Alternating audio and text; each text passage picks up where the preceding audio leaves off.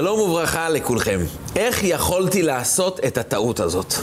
אנחנו מסתכלים על העבר שלנו ואנחנו שואלים את עצמנו למה לא קניתי את הדירה בזמן? למה לא ניצלתי את ההזדמנות שהגיעה אליי? למה לא השקעתי בחינוך של הילדים שהם היו קטנים? איך איבדתי את הזוגיות בידיים שלי? איך הטוב היה בידיים שלי והכל באשמתי שאני איבדתי את הכל? אני עכשיו חסר סיכוי. זהו, בידיים שלי אני איבדתי את הטוב שהיה לי. אנחנו מסתכלים על העבר ומתמרמרים, כואבים, מאוכזבים מעצמנו. למה לא עשיתי את מה שצריך לעשות? או למה עשיתי את השטות הזו? למה נפלתי בעבירה הזו? ואז אנחנו מאוכזבים מעצמנו, מיואשים מעצמנו, אנחנו מתרוקנים מהכוחות שלנו, והשאלה היא, איך משתחררים מהשקיעה בעבר הכואב שהיה לנו, שאנחנו מרגישים שאנחנו האשמים הבלעדיים על מה שעשינו ועל התוצאה שהגיעה בעקבותיה. מצד שני, אנחנו גם זקוקים לחשבון נפש בחיים. אם אני לא אתעסק עם העבר, אם אני לא אלמד ממנו איך אני אצמח ואיך אני אתקדם. אז השאלה הגדולה היא, איך אני יודע להבדיל בחיים שלי בין הלקאה עצמית, שאני מלקה את עצמי, מייאש את עצמי, מאוכזב מעצמי, לבין חשבון נפש אמיתי. איך עושים את ההבחנה הזו? איך משתחררים מרגשות לא טובים בעקבות טעויות שעשינו בעבר? איך משתחררים מעבר בעייתי וצומחים אל עתיד טוב יותר? וזה הסיפור הגדול של פרשת השבוע, פרשת כי תישא. סיפור שבירת הלוחות. אחת השאלות הגדולות ביותר שיש לנו בימי חייו של משה רבנו, זה למה הוא שבר את הלוחות. משה רבנו שומע בהר סיני, כאשר הוא נמצא מול הקדוש ברוך הוא, לומד תורה, 40 יום ו-40 לילה. שיא הקדושה, הוא מכין את עצמו לקבל את התורה הקדושה ולהוריד אותה לעם ישראל כדי לממש את השליחות הגדולה של עם ישראל. ואתם תהיו לי ממלכת כהנים וגוי קדוש. אתם תהיו העם שמשכינים את השכינה למטה בעולם הגשמי הזה, דרך התורה והמצוות. ובאמצע, הקדוש ברוך הוא אומר לו, לך רד, כי שיחת עמך. הם לא ראויים לקבל את התורה. ולכן גם אין לי שום סיבה להמשיך ללמד אותך את התורה. לך רד, תרד מגדולתך, תחזור לעם שלך, שיחת עמך. ומשה רבנו יורד. רגע לפני שהוא יורד, הוא לוקח איתו את הלוחות. והמכתב מכתב אלוקים, חרוט על הלוחות. זה לוחות שהקדוש ברוך הוא בעצמו חרט את עשרת הדיברות. הן קדושות, הן טהורות, הן נפלאות, ומשה רבנו פשוט לוקח אותם ויורד איתם במורד של הר סיני. עד שהוא רואה את העם כולו רוקד ליד העגל מזהב. עם ישראל חטאו בחטא העבודה זרה. כמה ימים אחרי שהקדוש ברוך הוא אמר, אנוכי השם אלוקיך, לא יהיה לך אלוקים אחרים על פניי. ופתאום הם חוטאים בעגל, הם רוקדים מסביב לעגל מזהב. והם אומרים, הנה, זה עכשיו העבודה זרה החדשה שלנו. ומשה רבנו מסתכל עליהם. וכאשר מבחינים במשה רבנו כשבידיו הלוחות הקדושות, הטהורות, היפות כל כך, משה רבנו אומר, וישברם לעיניכם. משה רבנו מאוחר יותר מספר לעם ישראל, חיכיתי שכולכם תסתכלו עליי, ושברתי את הלוחות. ונשאלת השאלה, למה שברת את הלוחות? מה הרעיון? מה התועלת? הרי לוחות הברית זה הספר תורה הקדוש ביותר שקיים בעולם. זה המכתב אלוקים, זה ישירות מעשה ידיו של הקדוש ברוך הוא. איך שוברים כזה דבר? מה יכול להצדיק שבירת הלוחות? והדבר המפתיע ביותר, זה שמאוחר יותר הקדוש ברוך הוא אומר למשה רבנו, פסול לך שני לוחות אבנים כראשונים, וכתבתי על הלוחות את הדברים אשר היו על הלוחות הראשונים, אשר שיברת. תכתוב לוחות שניות. ושם אני אכתוב את הדברים שהיו בלוחות הראשונים. אשר שיברת, ואשר שיברת, יש בזה משמעות מאוד עמוקה שאותה מלמד אותנו בגמרא, ריש לקיש. אמר ריש לקיש, מה זה אשר שיברת? אמר לו הקדוש ברוך הוא למשה רבנו, יישר כוחך ששיברת. ישרו ושבחו למשה רבנו על ששבר את הלוחות. אמר לו משה, אומר לו הקדוש ברוך הוא למשה רבנו, זה לא רק נכון ששברת את הלוחות, זה לא רק מוצדק הלכתית לשבור את הלוחות. זה השבח הגדול ביותר שלך, משה רבנו. שברת את הלוחות. עשית מעשה כל כך נאצל, כל כך גדול, זה שבח מיוחד עבורך. וזה כזה שבח גדול, שהתורה מסתיימת במילים, לעיני כל ישראל. ספר התורה כולו מסתיים בפרידה ממשה רבנו. ולא קם עוד נביא בישראל אשר ידעו השם פנים אל פנים. לא היה עוד נביא שהקדוש ברוך הוא מדבר איתו פנים בפנים. זו התגלות אלוקית הגבוהה ביותר שזכה לבן אנוש בעולם שלנו. הרמב"ם קורא למשה רבנו, מבחר המין האנושי, האדם הגדול ביותר. 40 יום ו-40 לילה דיבר עם הקדוש ברוך הוא, למד תורה מפי בורא עולם. אין סוף, ברוך הוא. ואז התורה מתארת לנו מי היה משה רבנו. הוא היה נביא שהקדוש ברוך הוא דיבר איתו פנים בפנים. לכל האותות והמופתים אשר עשה משה, הוא קרע את הים, הוא הוריד מן מן השמיים, הוציא מים מן הבאר, הנהיג את עם ישראל בצורה כל כך מופלאה. ואז הסיום הגדול של ספר התורה, אשר עשה משה לעיני כל ישראל. אומרת הגמרא, מה הוא עשה לעיני כל ישראל? שהוא שבר את הלוחות. כאן מסיימת התורה את דבריה. זה הסיום של ספר התורה. אומרת לנו התורה, משה רבנו היה נביא גדול, הוא היה עושה נפלאות, ניסים. אבל דבר אחד תזכרו ממנו, שהוא שבר את הלוחות, לעיני כל ישראל. וכאן ספר התורה נפרד ממשה רבנו ומסתיים. למה זה כל כך חשוב? למה זה הדבר האחרון שהתורה מלמדת אותנו? למה זה השבח הגדול של משה רבנו, שאם יש משהו שאנחנו צריכים לזכור ממנו, זה שהוא שבר את הלוחות. וחכמינו, זיכרונם לברכה, באים לענות לנו על השאלה הזו. הגמרא מספרת לנו שמשה רבנו ירד עם הלוחות וראה את עם ישראל חוטא בעגל, ואמר משה רבנו, אם את קורבן פסח לא יכול לאכול בן נכר, גוי לא יכול לאכול מקורבן פסח, שנאמר, וכל בן נכר לא יאכל בו. אז עם ישראל כולם מומרים, כעת כולם עובדי עבודה זרה, והתורה כולה נמצאת כאן. בוודאי שאני לא יכול להעניק להם את התורה. ולכן משה רבנו שבר את הלוחות. ועדיין השאלה במקומה עומדת. אם הם לא רואים לקבל את התורה, אז תגנוז את התורה. יותר מזה, למה בכלל ירדת עם התורה? למה הקדוש ברוך הוא רואה את משה רבנו יורד עם הלוחות ולא אומר לו שום דבר? הרי הקדוש ברוך הוא היה צריך לומר למשה רבנו, רגע, לאיפה אתה לוקח את הלוחות? בשביל מי? תשאיר את זה כאן, הם לא רואים לקבל את התורה. באופן מפתיע, הקדוש ברוך הוא נותן למשה רבנו לרדת עם הלוחות. משה רבנו לוקח את הלוחות והרי מה תעשה איתם? הרי הם חוטאים בחטא כל כך חמור של עבודה זרה, הרי לא תוכל לתת להם את הלוחות. אבל משה רבנו יורד עם הלוחות, והקדוש ברוך הוא מאשר לו לרדת עם הלוחות. וכשהוא יורד עם הלוחות הוא מחכה שכולם יסתכלו עליו, ואז הוא שובר את הלוחות. אבל אם הם לא רואים לקבל את התורה, תגנוז אותה, תחזיר אותה לקדוש ברוך הוא. למה ירדת בכלל עם הלוחות? ויש הסבר נוסף. משה רבנו אמר, אני חייב להראות שעדיין החיבור בין עם ישראל לקדוש ברוך הוא לא הושלם במתן תורה. עדיין לא הייתה את החופה, עדיין עם ישראל לא נשואים עם הקדוש ברוך הוא. ולכן הוא שבר את הלוחות כמו אדם שקרא את הכתובה ואמר לבעל, היא עדיין לא נשואה איתך. ולכן לא ראויים עם ישראל לעונש כל כך כבד, כי הם עדיין לא השלימו את הנישואין עם הקדוש ברוך הוא. לכן הוא קרא את הכתובה. וגם נשאלת השאלה, לא צריך לקרוא את הכתובה, צריך בסך הכל לא לתת אותה לכלה. אם משה רבנו רוצה לומר לקדוש ברוך הוא, איך שלא יהיה ההסבר למדרש הזה, אם הוא רוצה לומר לקדוש ברוך הוא, הם עדיין לא נשואים איתך, הקדוש ברוך הוא, הם עדיין לא התאחדו איתך לגמרי, אז פשוט אל תיתן להם את התורה, אל תיתן את הכתובה. למה צריך לקרוא את הכתובה? וכאן מגיעה ההפתעה הגדולה. השברים האלו של לוחות הברית, משה רבנו הרי שבר את הלוחות, והקדוש ברוך הוא מאושר מהשברים האלה. הקדוש ברוך הוא שמח בשבירת הלוחות. אם זה היה רק בשביל כבוד התורה, לא היה צריך לשבור אותה, היה צריך פשוט לא לתת אותה לעם ישראל.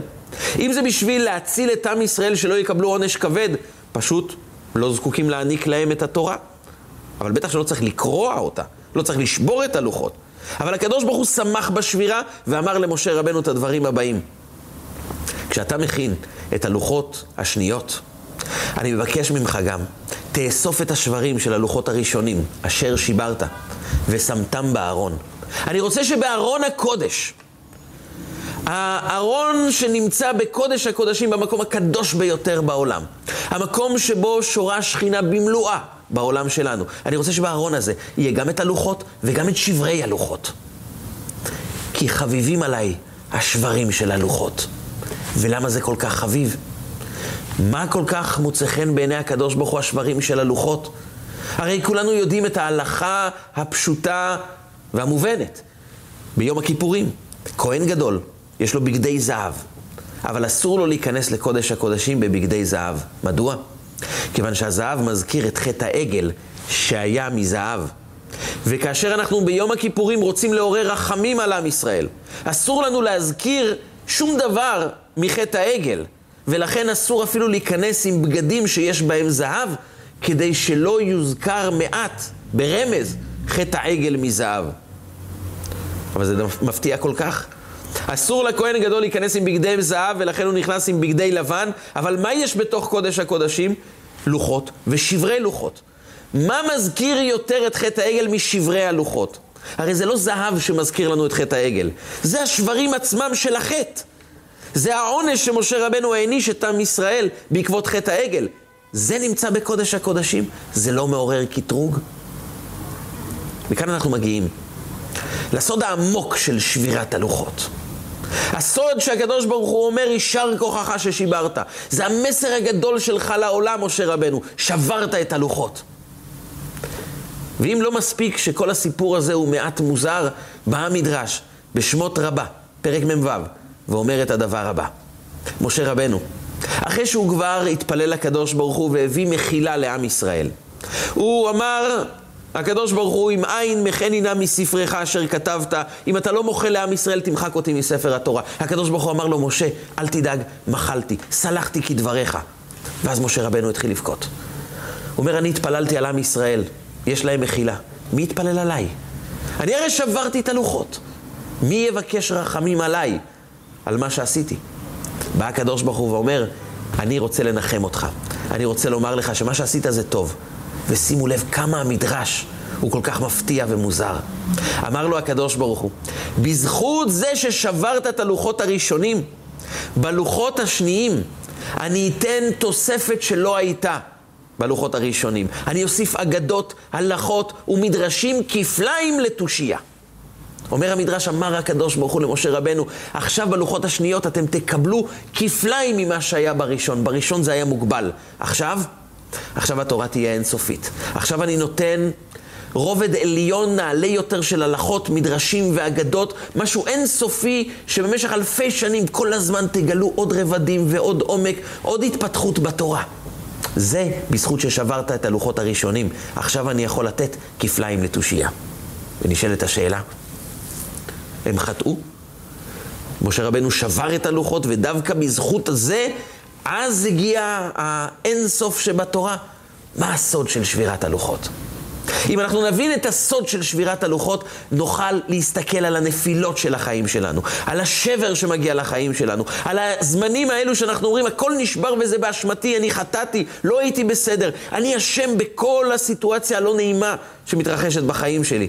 נוכל להפוך אותו לכפליים, לתושייה. מסופר על אחד מגדולי ישראל. שהיה במסע של שיעורי תורה ברחבי פולין, ורצה לחזור הביתה כי כבר התקרב היום הגדול והקדוש, יום הכיפורים. אבל מה לעשות, באותם זמנים סופות של שלגים, חורף, בוץ, העגלה התפרקה מעט, הסוס לפעמים מת, וכך הוא נתקע בעיירה קטנה, ללא יכולת לחזור הביתה ביום הכיפורים. אין מה לעשות, אבל זה רצונו של הקדוש ברוך הוא. הוא נכנס לבית כנסת קטן שהיה בעיירה שם, כמובן שאף אחד לא הכיר אותו, לא ידע שהוא אחד מגדולי ישראל.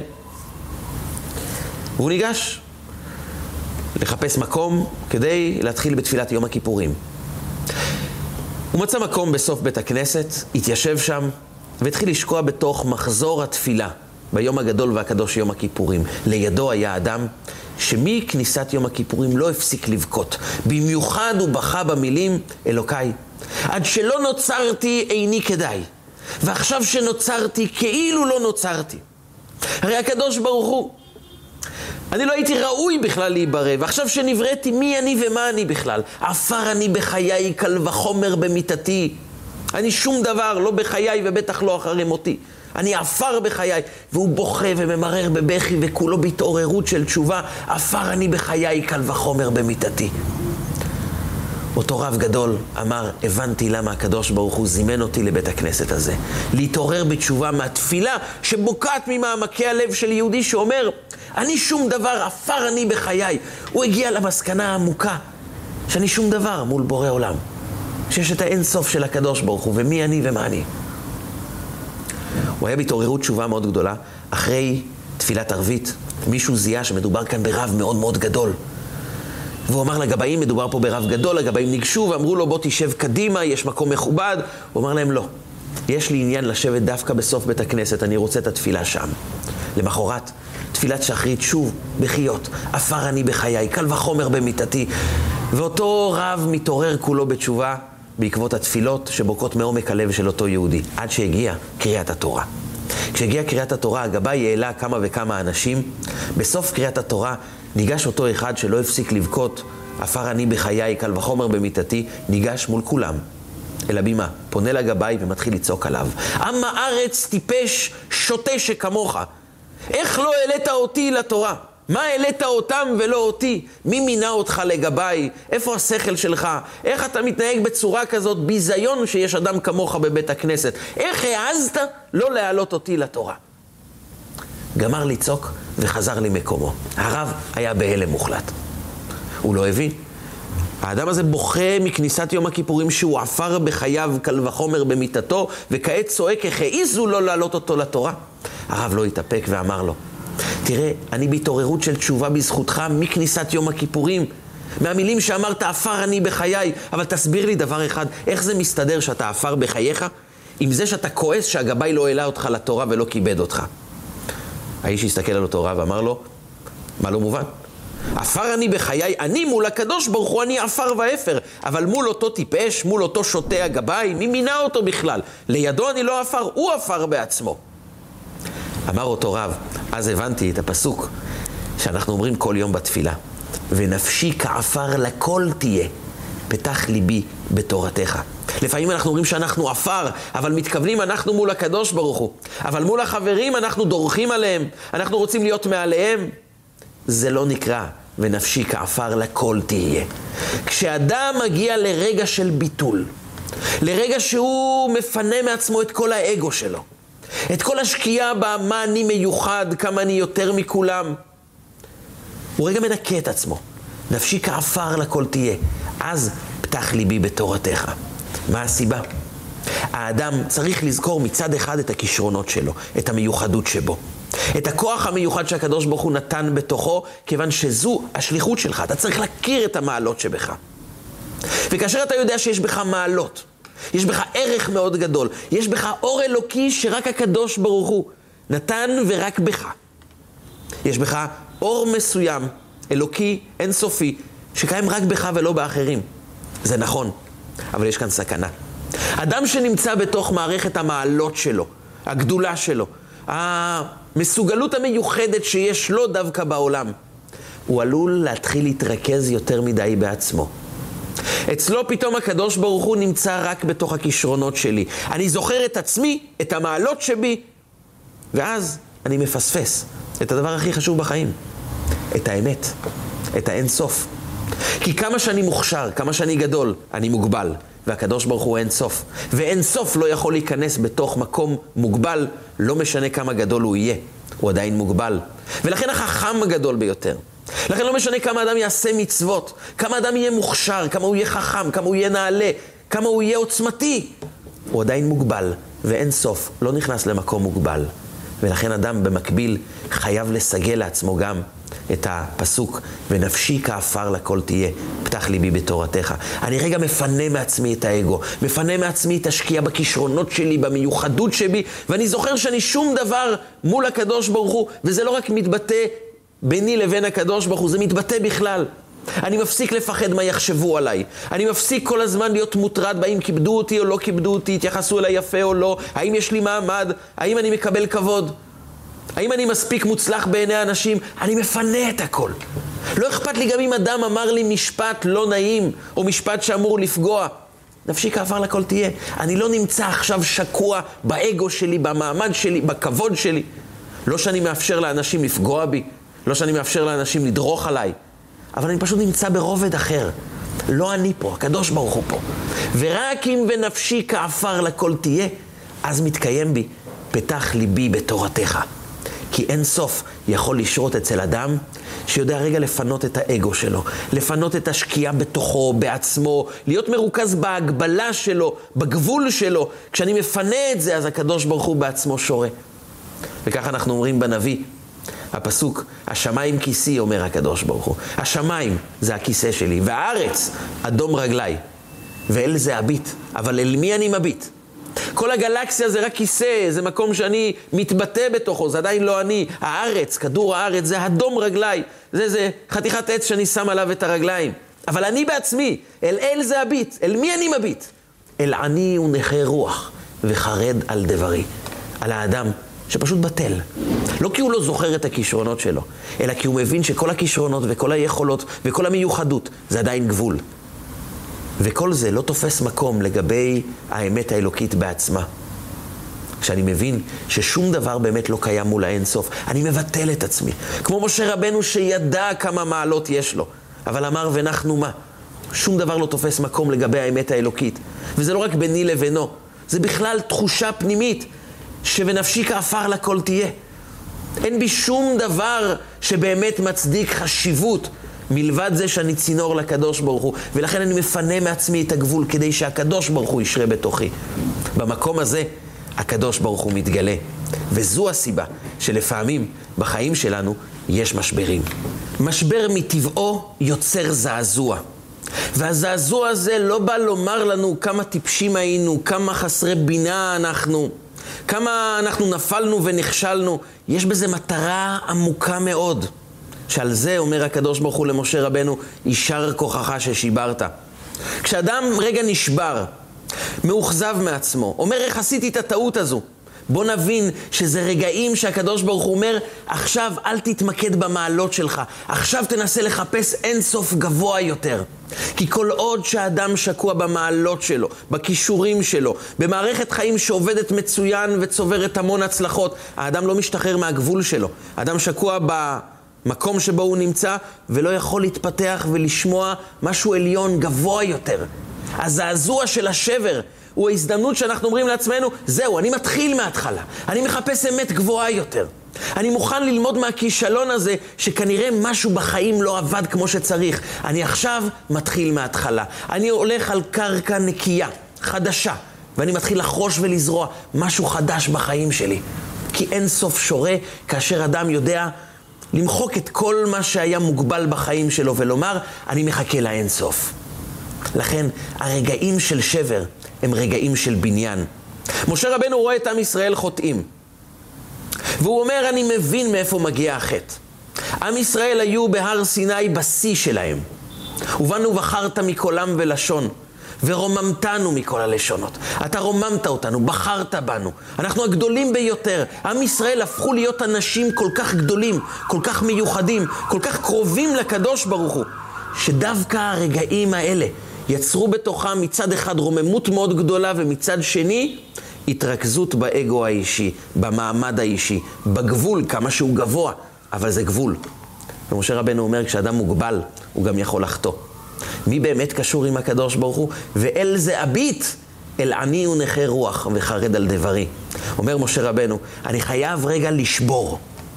כי השבירה זה בעצם הרגעים שבהם אתם תחושו כל הזמן בחיים, שמשהו נשבר, משהו קדוש נשבר בתוכי, משהו טוב נשבר בתוכי. אבל השבירה הזאת תפעל בכם רגע את התחושה, אם רק תתמקדו בה, את התחושה שיש אין סוף, שאני לא השגתי אותו. עכשיו אני מוחק את הגאווה שלי.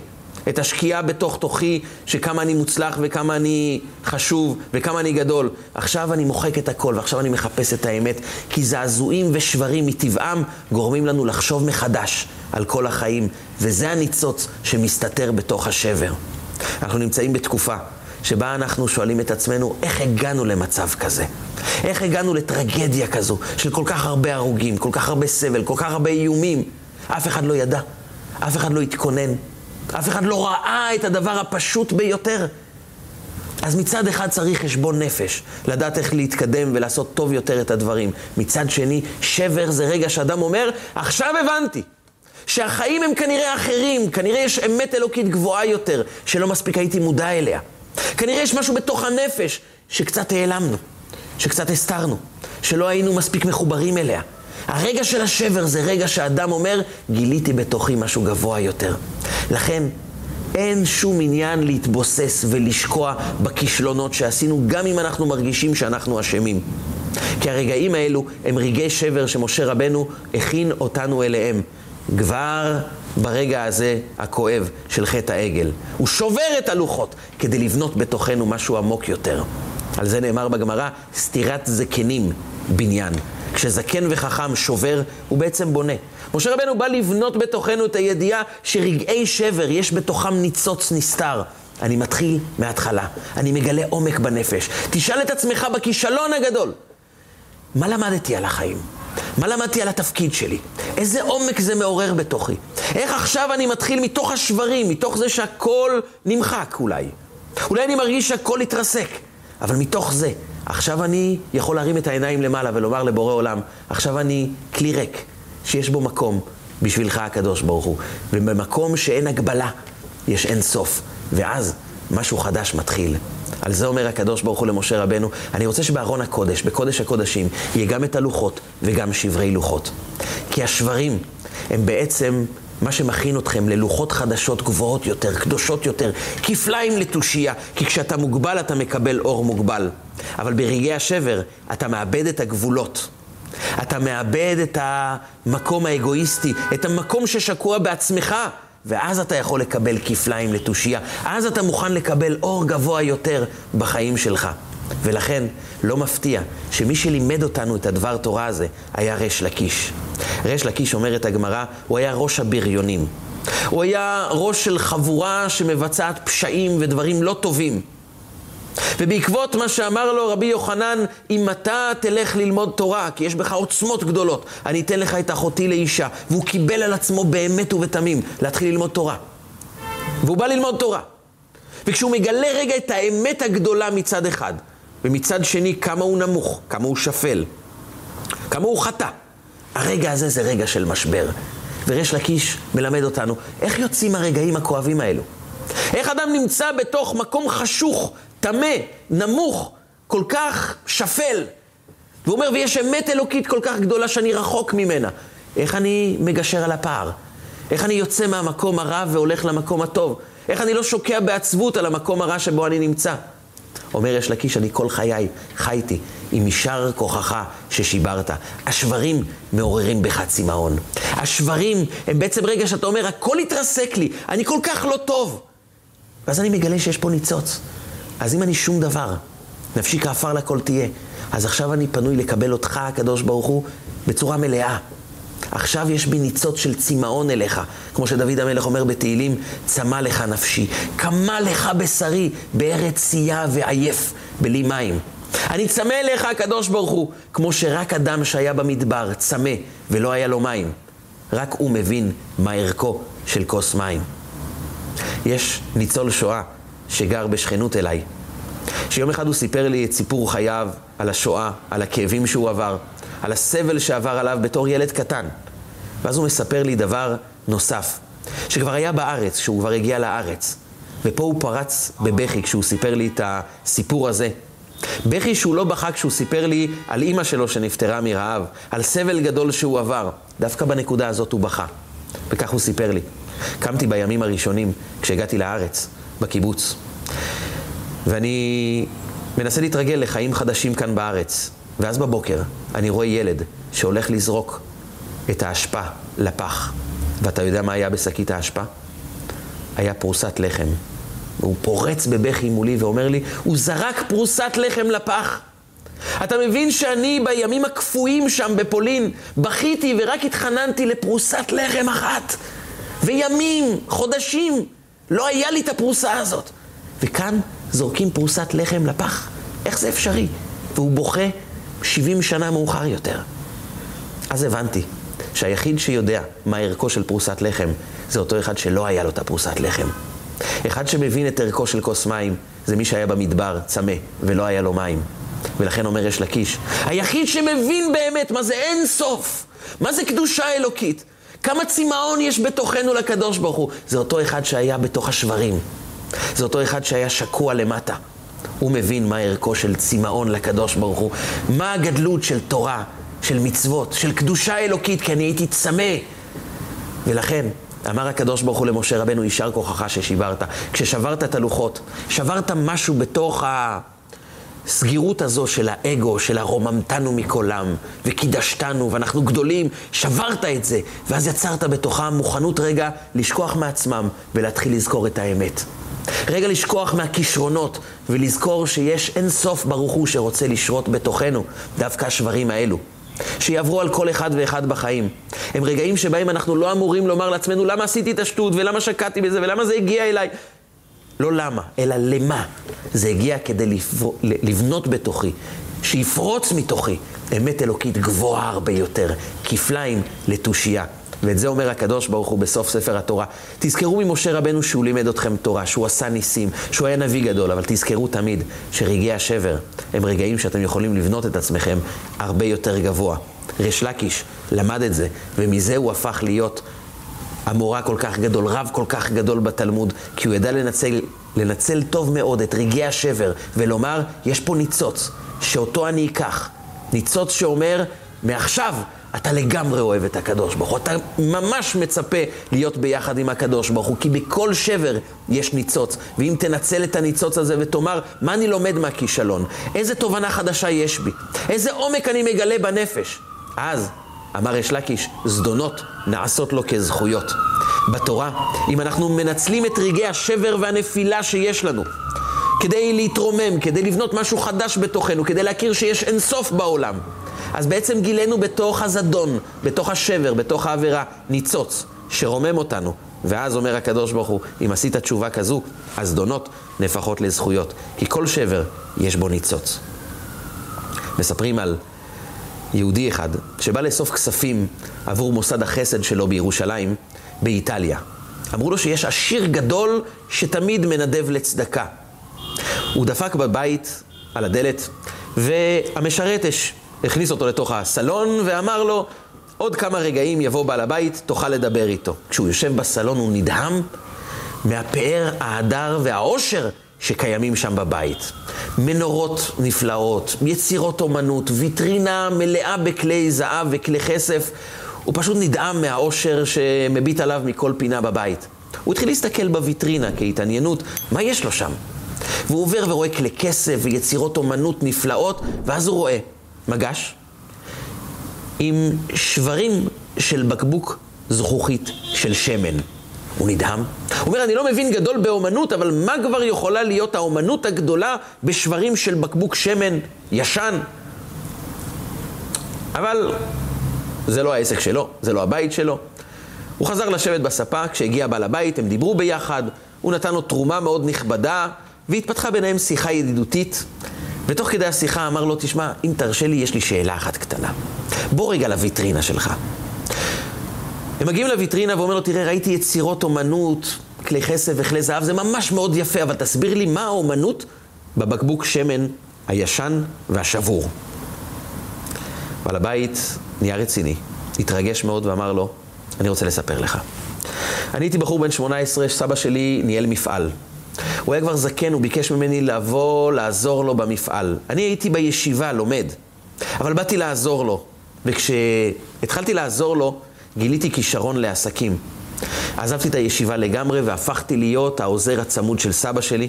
כשסבא שלי נפטר, אני קיבלתי את המפעל לידיים, פיתחתי אותו, הגדלתי אותו, הפכתי להיות איש עסקים צעיר שבבת אחת יש לו המון המון כסף, המון קשרים, המון עסקים. והתחלתי לשכוח תפילת ערבית. אחר כך שכחתי גם להניח תפילין, ואחר כך שכחתי גם את הכיפה שלי, ולאט לאט פשוט עזבתי את דרך התורה והמצוות. התחתנתי עם יהודייה, אבל גם היא, כמוני, איבדה כל קשר עם היהדות, והילדים שלנו כבר לא הכירו שום דבר. אבל היה לנו המון כסף, המון קשרים, חיים טובים ומאושרים. יום אחד הייתי בביקור בארץ, והלכתי לטייל באזור חרדי. סתם טיול כדי לראות, לתייר, לראות דברים שאני לא רגיל לראות. ואז אני רואה חבורה של ילדים מקיפים ילד שממרר בבכי. כאב לי הלב, ניגשתי אליהם ואמרתי, מה הסיפור? מה קרה? אני יכול לעזור במשהו? ואני רואה את הילד ממרר בבכי, ועל הרצפה יש בקבוק שמן מזכוכית שבור. והילד אומר, היום הדלקת נר ראשון של חנוכה, ואבא נתן לי את הכסף כדי לקנות בקבוק שמן. אין לנו כסף בבית. הוא חסך המון המון זמן כדי שיהיה לנו שמן להדלקת נר חנוכה. וקניתי את הבקבוק, והבקבוק נשבר. וכשהילד אומר, הבקבוק נשבר, מראה את הבקבוק ופורץ שוב בבכי ואומר, מה אני אגיד לאבא שלי? מה אני אגיד לאבא? איך אני יכול לראות את אבא שלי? מה אני אומר לו? מה אני אגיד לו לאבא שלי? ופורץ בבכי שוב, וכל הילדים מנסים לנחם אותו. אומר, אני מאוד התרגשתי. אמרתי, ילד, אל תבכה, בוא איתי לחנות. קניתי לו בקבוק גדול יותר, אמרתי לו, תלך לאבא. תגיד לו, הנה שמן להדלקת נר חנוכה. הילדים מאוד שמחו, כולם התפזרו לבית, הילד בשמחה לקח את הבקבוק וחזר הביתה, ומצאתי את עצמי בודד לבד ברחוב, כשלידי יש שברים של בקבוק זכוכית, של שמן. ואמרתי לעצמי, אתה אפילו לא יודע שהיום מדליקים נר ראשון של חנוכה? עד כדי כך עזבת את אבא? מה אתה תגיד לאבא? ופתאום התחלתי לבכות ואמרתי, מה אני אגיד לאבא? מה אני אגיד לאבא? הסתכלתי על השברים האלה, לקחתי קופסת קרטון, אספתי את השברים, ולקחתי את זה לבית ששכרנו, ואמרתי לאשתי, היום מדליקים נר ראשון של חנוכה. לילדים מגיע להדליק נר ראשון של חנוכה. וכשהיינו כולנו סביב הנר ראשון של חנוכה, הסברתי לילדים מה זה חנוכה, מה זה העם היהודי, מה זה התורה והמצוות. וזה היה הניצוץ הראשון שהדליק את החזרה המלאה של כל המשפחה שלנו לחיים של תורה ומצוות. השברים האלה הם הדבר הכי יקר שיש לי, לכן שמתי אותם בוויטרינה במקום מכובד. כי אתה יודע, יש הרבה דברים טובים שמביאים אותנו גבוה בחיים, אבל אותי, השברים החזירו בתשובה. השברים גילו בתוכי ניצוץ שלא ידעתי שקיימים בי. לכן, ההסתכלות האמיתית על שבר היא לומר לעצמנו, מהשבר הזה אני צומח. לכן משבר זה אותיות מבשר. לכן המיטה שאישה יולדת עליה נקראת משבר. כי משבר אולי זה ראויים כואבים, זה רגעים לא נעימים, אבל זה רגעים שאם אנחנו מסתכלים עליהם נכון, אנחנו אומרים, כאן ייוולד משהו חדש בחיים שלנו. כאן אני אקבל אין סוף. כאן אני אהיה מקום שראוי לקבל את השכינה. לוחות ושברי לוחות מונחים בקודש הקודשים, גם שלנו, ובעזרת השם, מתוך הצמיחה שלנו, מתוך המקומות הקשים, נזכה בקרוב לעלות לבית המקדש ולראות את משיח צדקנו במהרה בימינו. אמן ואמן.